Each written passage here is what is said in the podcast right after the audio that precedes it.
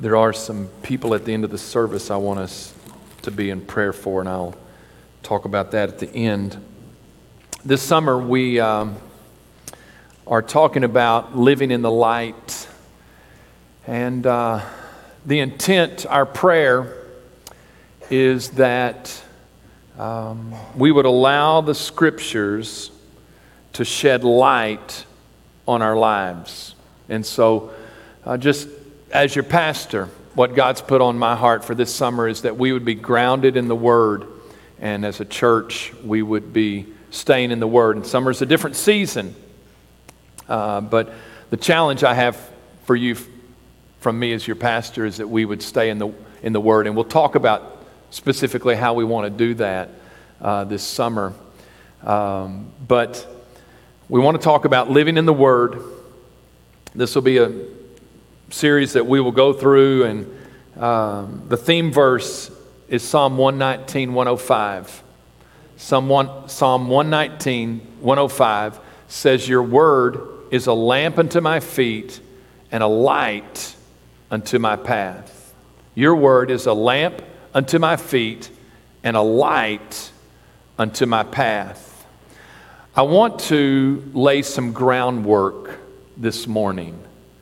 Uh, and we'll, we're going to do some different kind of sermons probably. I'm, I'm, not sure where all we're going this summer with uh, where in the Bible we will be. But I want to lay some groundwork. And there's really two ideas or truths that I want us to think about today. And, and the first one, I'll go ahead and give you my points and then I'll go to my scripture and I'll preach my sermon. I want us to establish this truth that God sets the standards. Okay? I want you just to get in that in your mind that God sets the standards. Okay? The second truth is that one part ruins the whole. Okay? One part ruins the whole. And I want to look in the Old Testament at a story in Joshua, and we're going to be mostly in Joshua 7 this morning, but I want to start in, in chapter 6 of Joshua. And if you're not familiar with the Old Testament, the first five books Matthew, Mark, Luke, and I'm sorry, Genesis, Exodus, Leviticus, Numbers, Deuteronomy. I'm in the Old Testament today. Been in the New Testament for a while. Let's go with the first five books of the Old Testament. At least some of you caught it uh, Genesis, Exodus, Leviticus, Numbers, Deuteronomy are all what would be called the books of Moses. So Moses is the man. Uh, Moses dies at the end of Deuteronomy, and Joshua uh, becomes the new leader.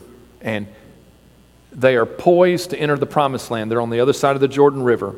And Joshua's role is to take the children of Israel into the promised land and in his years to conquer, uh, inhabit the promised land. And so they, early in Joshua, they cross the Jordan. That's a great story. A lot of great preaching material there.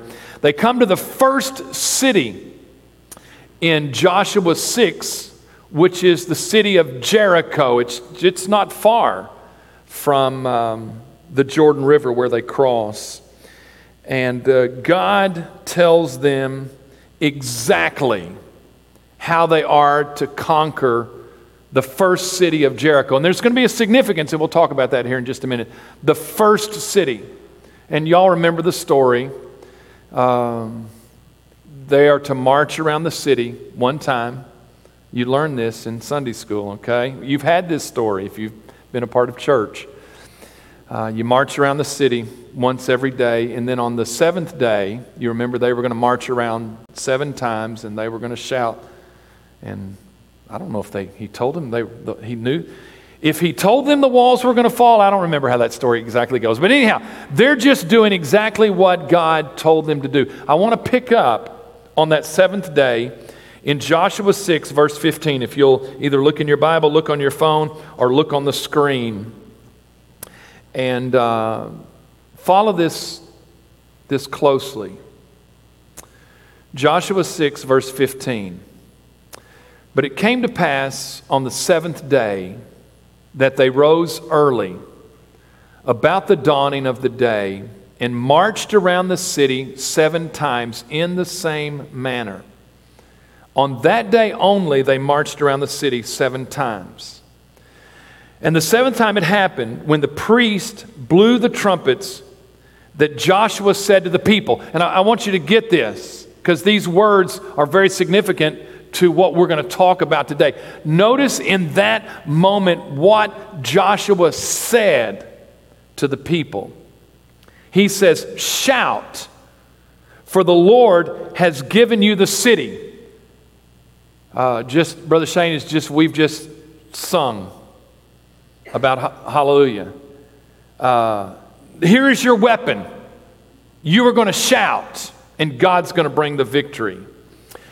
Verse 17 Now the city shall be doomed by the Lord to destruction. That's significant verbiage right there. It and all who are in it, only exception, only Rahab the harlot, we don't have time to talk about that this morning. Only Rahab the harlot shall live, she and all who are with her in her house, because she hid the messengers that we sent. Verse 18. And you, by all means, abstain from the accursed things, lest you become accursed when you take of the accursed things and make the camp of Israel a curse and trouble it. I want to pause right there. That's a lot of cursing in that verse.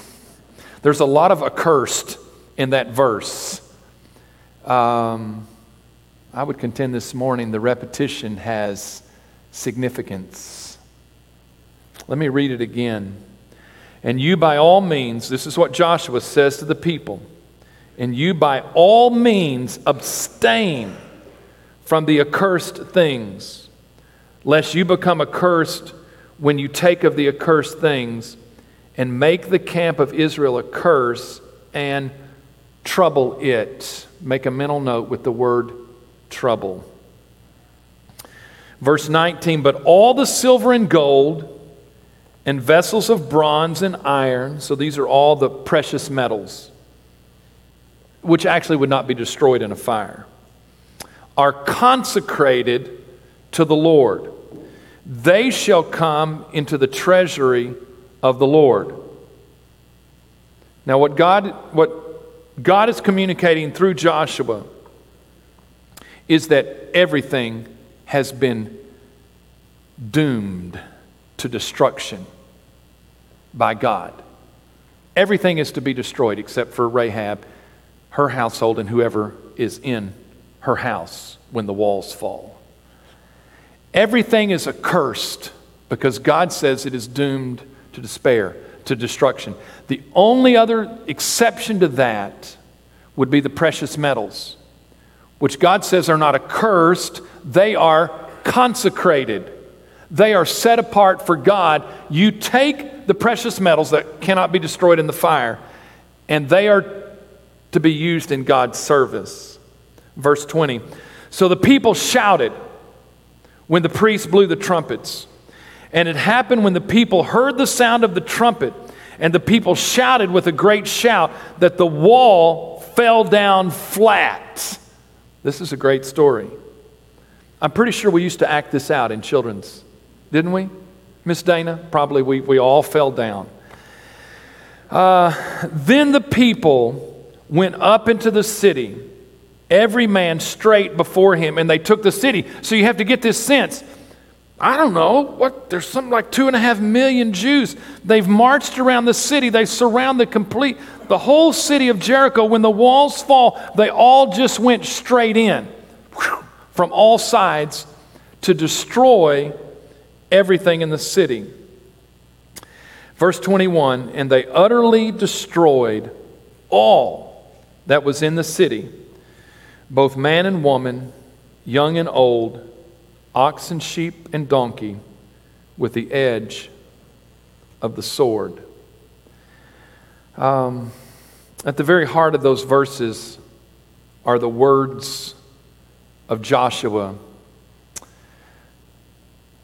who communicates from God not only how they are to conquer the city, but what they will do with the city once they conquer it.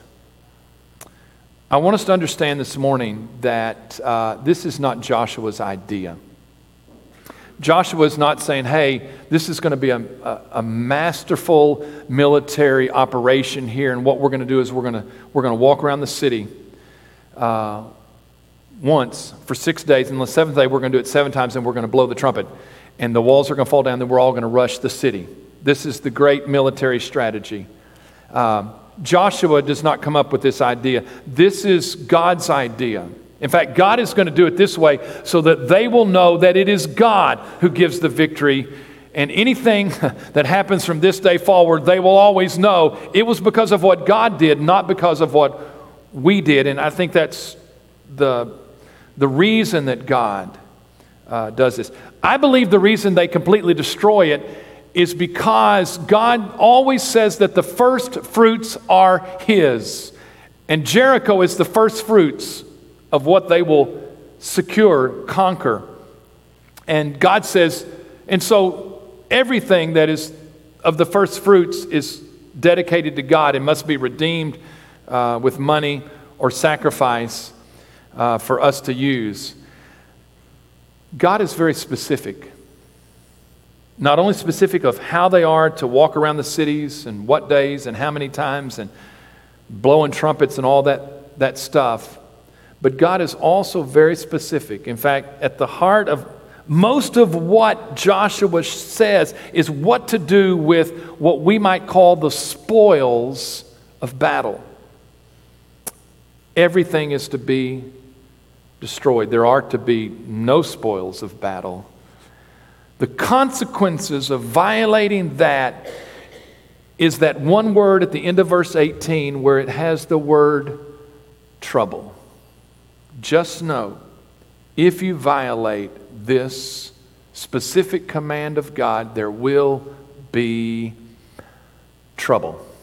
We're going to, you, that's, you're going to see that significance later on. When I read this, I realize, and this is foundational to what we will do this summer as a church, and it is the truth that I've already given you that God sets the standards. Um, God sets the standards. God says, This is the way we're going to do this.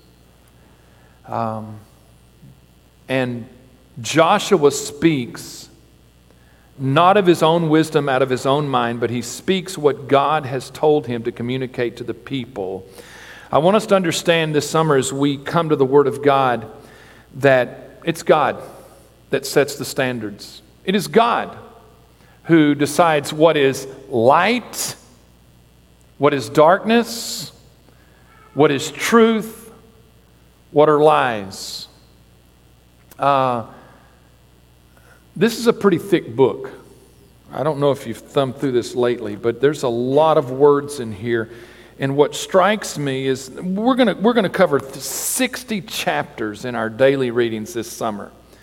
Uh, I'm supposed to know how many chapters there are in the Bible. Somebody Google that and shout it out here in just a minute. But uh, I don't know. But 60 is uh, just a, a small percentage of that. What strikes me is God not only communicates his standards, but he communicates very clearly. If you read this book, it becomes very clear God's standards of holiness. It's not really an issue that we don't know what God has to say because God has communicated those very clearly. you know, if you're kind of a skeptic, if you're that person this morning and I say God sets the standards, your humanness wants to respond, and I know you're not going to say this to the preacher. Why? Why does God get to set the standards? Well, because He is God. You know, I, I liken this to, you know, oh, my kids, kids. Why? I, you know, it's bedtime. You need to take out the trash. You have to be in at a certain time. I'm not throwing any Smith kids under the bus today, you know, but I may have a few, I may have one grandson in particular. Why? Papa D, why? There is a point as a parent, what do you say? Because I say so. And then you mumble under your breath, I brought you in this world. I can take you out. Do not ask why. Uh, again, uh, there is a point that we just acknowledge that God is God and that His standards of holiness and righteousness are so because He says so. And, and I think not only do we live in a world, but our sinfulness wants to debate those things in our brains when we encounter those things and either explain them or justify. And it is simply the sin nature in our life that says, But I really think I know better. And, and, and we'll talk about this this summer. Really, the crux of where we will find ourselves is when we are confronted with the standards of God and His truth in His Word as we read it this summer, and our humanness says, uh, I don't know if that really makes sense to me. I don't think that's, is that really, I, I, I don't know about that. It seems that God's standards in our society, and I will acknowledge as your preacher in my heart, are up for debate.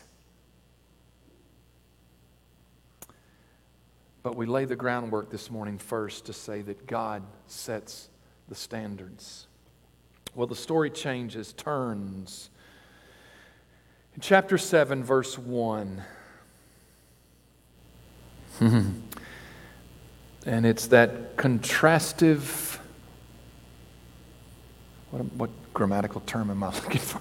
Conjunction? What is this word? But. So, great victory. Man, they've done it the way God said to do. Chapter 7, verse 1. But the children of Israel committed a trespass regarding the accursed things now, this is before this has been acknowledged, but verse 1 acknowledges that God knows. For Achan, we just went ahead and called the name. And we're going to go ahead and give his lineage. We're going to throw the whole family under the bus. For Achan, the son of Carmi, the son of Zabdi, the son of Zerah, of the tribe of Judah, took of the accursed things so the anger of the Lord burned against the children of Israel. Uh, there's a couple things that are significant in this verse. And one of them, I know this term, is the indefinite article a. But the children of Israel committed a trespass. Not trespasses, no, it was a trespass. It was a trespass. Uh, there was just one thing that they did. And actually, they all didn't do it. It's really just one man that did this. Um, and I think that's something we, we will talk about here in just a minute, but something we have to uh, acknowledge that even though we might look at it and say it was Achan's sin, it is not described that way. It doesn't say, but Achan committed a trespass regarding the accursed things.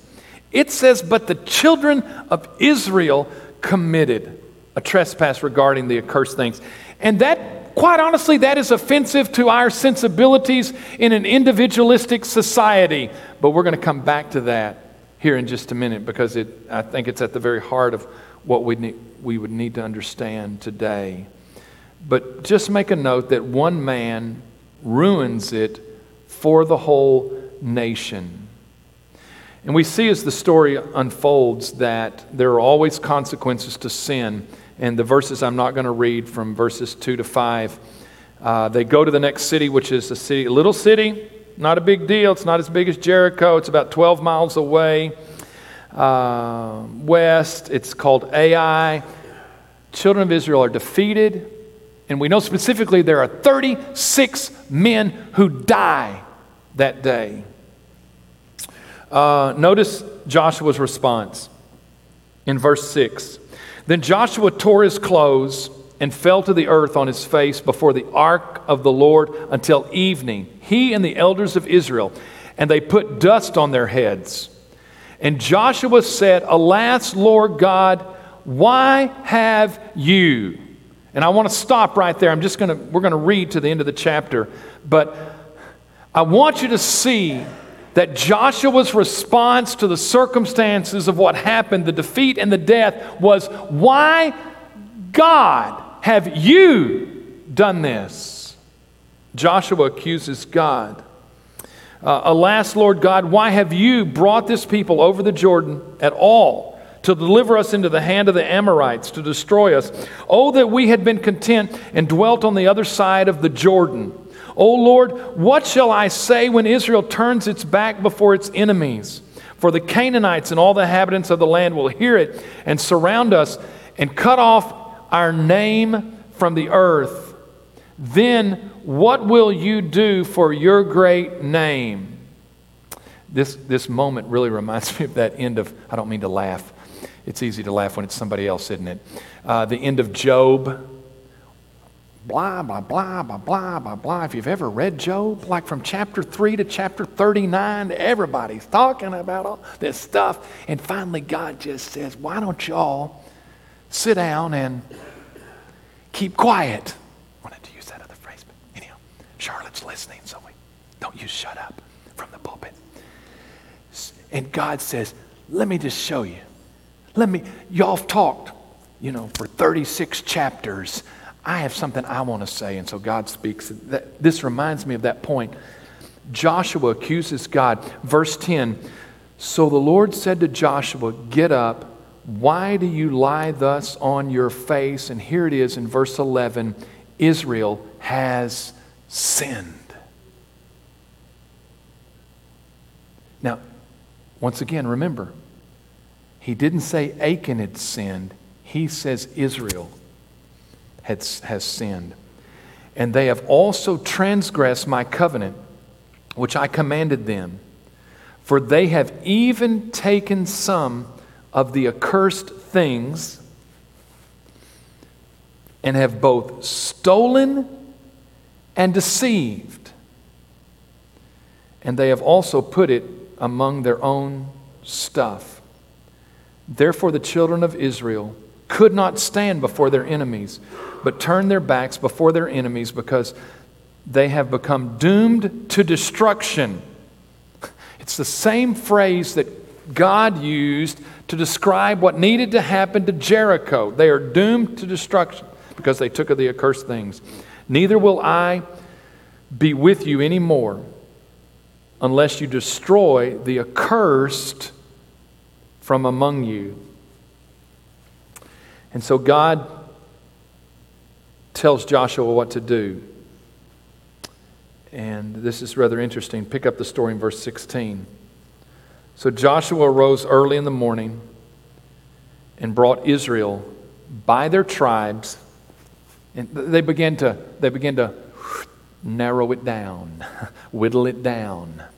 I want to refer you back to verse 1 where it says Achan was the son of Carmi, the son of Zabdi, the son of Zerah of the tribe of Judah. This is going to play back in reverse order now. So Joshua rose early in the morning and brought Israel by their tribes, and the tribe of Judah was taken. Now, Daryl Smith, just in my brain, I'm sitting there going, Wonder what Achan's thinking. You know, it's like, you know, feeling pretty good. There's 12 tribes. Uh oh, got down to my tribe. Y'all, it gets worse. He brought the clan of Judah And he took the family of the Zerites. Uh-oh. And he brought the family of the Zerites man by man, and Zabdi was taken. Then he brought his household man by man, and Achan, the son of Carmi, of the son of Zabdi, of the son of Zerah, of the tribe of Judah, was taken. And Joshua said to Achan, My son, I beg you, give glory to the Lord God of Israel and make confession to him, and tell me now what you have done. Do not hide it from me.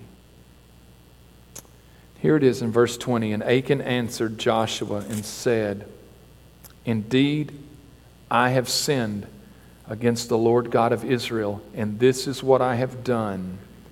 Notice particularly with me verse 21. When I saw among the spoils a beautiful Babylonian garment, 200 shekels of silver, and a wedge of gold weighing 50 shekels, I coveted them and took them, and there they are hidden in the earth in the midst of my tent with the silver under it. I think what Achan describes in verse 21 is very significant to what happens in our own lives. When God's standards of holiness are clearly communicated to us. And what we describe to do, what we what happens in that moment. And what happens in the midst of our lives when we know those standards and we are confronted with things. Achan says that I saw. So many times we are led astray by our eyes. And um, many times our eyes lead us to things further deeper inside of us, in which then we are led further astray by our feelings and then our desires. And I think that's exactly the process that Achan would have gone through in that moment as they rushed into the city of Jericho and he was confronted with an opportunity to take some very valuable things. And he describes them a Babylonian garment, 200 shekels of silver, and a wedge of gold. I, I found out what the weight of shekel was and what the cost of silver is today and gold is today. And I calculated this at about $40,000 in today's money. I don't even know what that would have been in Achan's day. It was a boatload of money. I mean, this was, this was the chance of a lifetime. Um, and so, surely in Achan's mind, he thinks, what a waste. What an opportunity I have that you would think, well, I'll never have again in my life. And so he describes it that he covets that. I think it's interesting the way he describes it in verse 21 when he says, When I saw among the spoils, I know it's just words, but there were no spoils. God called them the accursed things. Achan doesn't say, When I saw among the accursed things. No, he says, When I saw among the spoils. What was he saying in his mind? These ought to be spoils of battle. This is a waste that we're going to burn all of this. The Babylonian garment would have been a waste to burn. And, but reality, the precious metals weren't going to be destroyed because they were consecrated and were going to be used by God. Achan steals those things because they're not his, they were God's. His deceit runs further. In fact, earlier in the scriptures, um, God says that they have transgressed, they have taken of the accursed things, they have stolen and deceived. So there has to be some deceit to get out of the city of Jericho mm, and get back to the encampment. I don't know what you do. I don't know if you put the take off your garment and you put the Babylonian garment over it and then I mean under it and then put it over it and you know I don't I think you're hiking out with you know quite a few pounds of precious metals and no, it, this is not something in the heat of the moment he just did something and sinned. No, this took some work. And if your sensibilities are offended by the fact that his family dies, understand that his family had to be complicit in this because once you get it back to your tent, and you know, if your wife ever walks in and you're burying something in the living room floor, you know, uh, it, you, your answer, she says, "What is that?" You, it, your answer can't be, "It's, it's nothing." No, no, it's a concrete floor. You're jackhammering. What are you burying underneath there? Um, maybe not quite that dramatic for Achan, but you realize that there was not only theft, but there was deception, and his family was complicit. This was an overt, direct violation of what Achan knew was wrong. No, he knew it. Let me read these final verses, and I want to just wrap it up.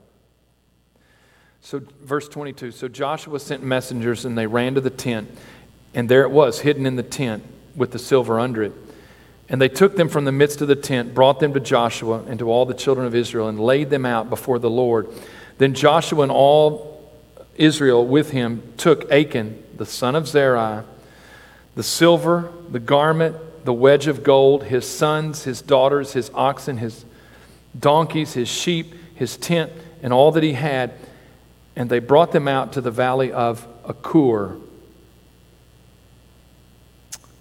This was not the name of the valley. This is what the Hebrews called it. The word Achor in Hebrew is the word trouble. They brought him out to the valley of trouble. This is what they called it. And Joshua said, Why have you troubled us? The Lord will trouble you this day. So all Israel stoned him with stones and they burned them with fire after they had stoned them with stones. Then they raised over him a great heap of stones, still there to this day. So the Lord turned from the fierceness of his anger. Therefore, the name of that place has been called the Valley of Achor to this day. This sin and this moment in their history was memorialized by a pile of stones as a testimony of how serious sin is to God. This story reminds me of the truth that I want us to apply today that one part ruins the whole. 99.99% of Israel did exactly what God told them to do that day. There was only one. But one part ruins the whole. Um, I, I say that because I believe it's a significant spiritual truth for us today when we come to things in our life and we will come to things this summer they will say well but it's only mm, but you know you know god 99.99% i'm, I'm but but god i'm surely that outweighs the 99.99% of all the things that i'm doing right surely that outweighs the 0.01% that's not exactly right lord right it doesn't work like that because one part ruins the whole. That's why the sin of Achan was described as the sin of all of Israel because it affects everyone else. Uh, you can go down to Boots's and you can buy uh, sulfuric acid. Uh, I mean, if you've got a really bad drain in your house, um, I actually I thought I had some at the church and I was going to put it up here, but it's a little dangerous, quite honestly, because if you ever open it and you ever pour it in something, you better be standing back because it's really strong. But just suppose this is my illustration is that if I had a glass of water, say eight ounces of water, and I had a, the container of the sulfuric acid, and I just poured a few drops of the sulfuric acid into the eight ounces of pure water, and I offered it to you to drink, you watched me, would you drink it? The answer is no. No, it's bad. Because one part ruins the whole.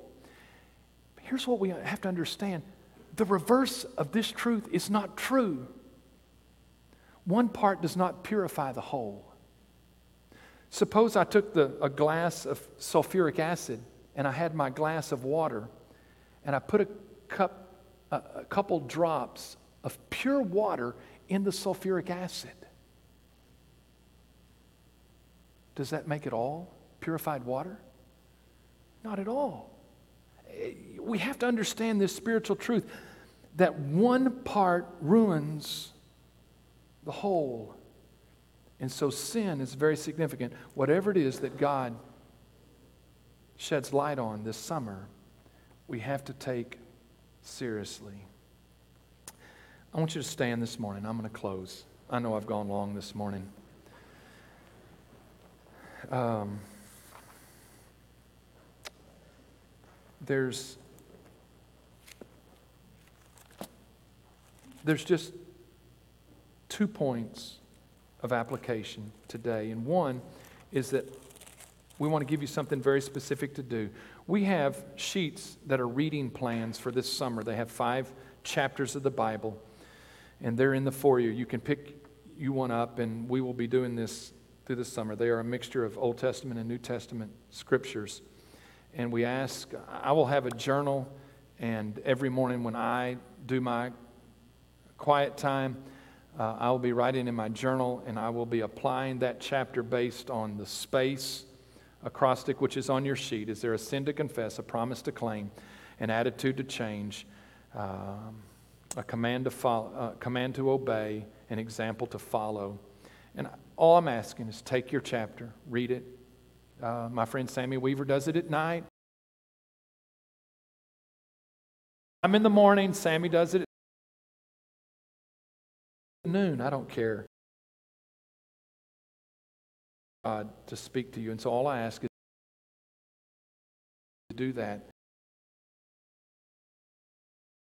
And then I want us to pray today to close uh, the prayer that David writes at the end of Psalm 139. And it says, Search me, O God, and know my heart. Try me and know my anxieties, and see if there is any wicked way in me, and lead me in the way everlasting. Search me, O God, and know my heart. Try me and know my anxieties, and see if there is any wicked way in me, and lead me in the way everlasting. I want us just, I know y'all are going to have to look at the screen, but I want us today to close. I have a, just a couple things to say right at the end. Uh, but our closing prayer, I want us to pray out loud together David's prayer at the end of Psalm 139. So if you will join me. Search me, O God, and know my heart.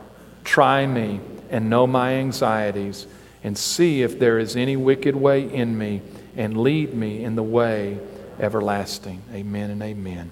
Before we close, just um, uh, I want us to pray. We're not going to pray at the end, but if, if you'll be praying for the Edens family, this is Autumn Wood's father who died uh, suddenly uh, this week. Pray for uh, Autumn's family.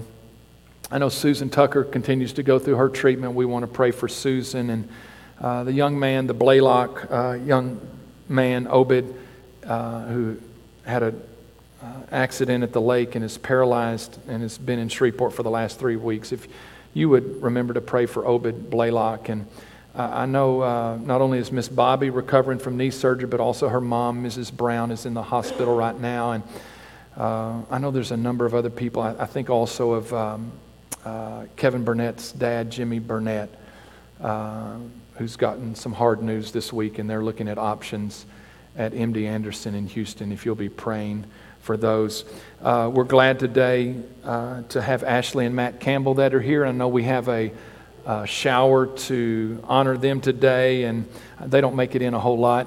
I think Matt's only been here one other time that I can remember, but Ashley obviously was raised here. Rachel is also here. Yes?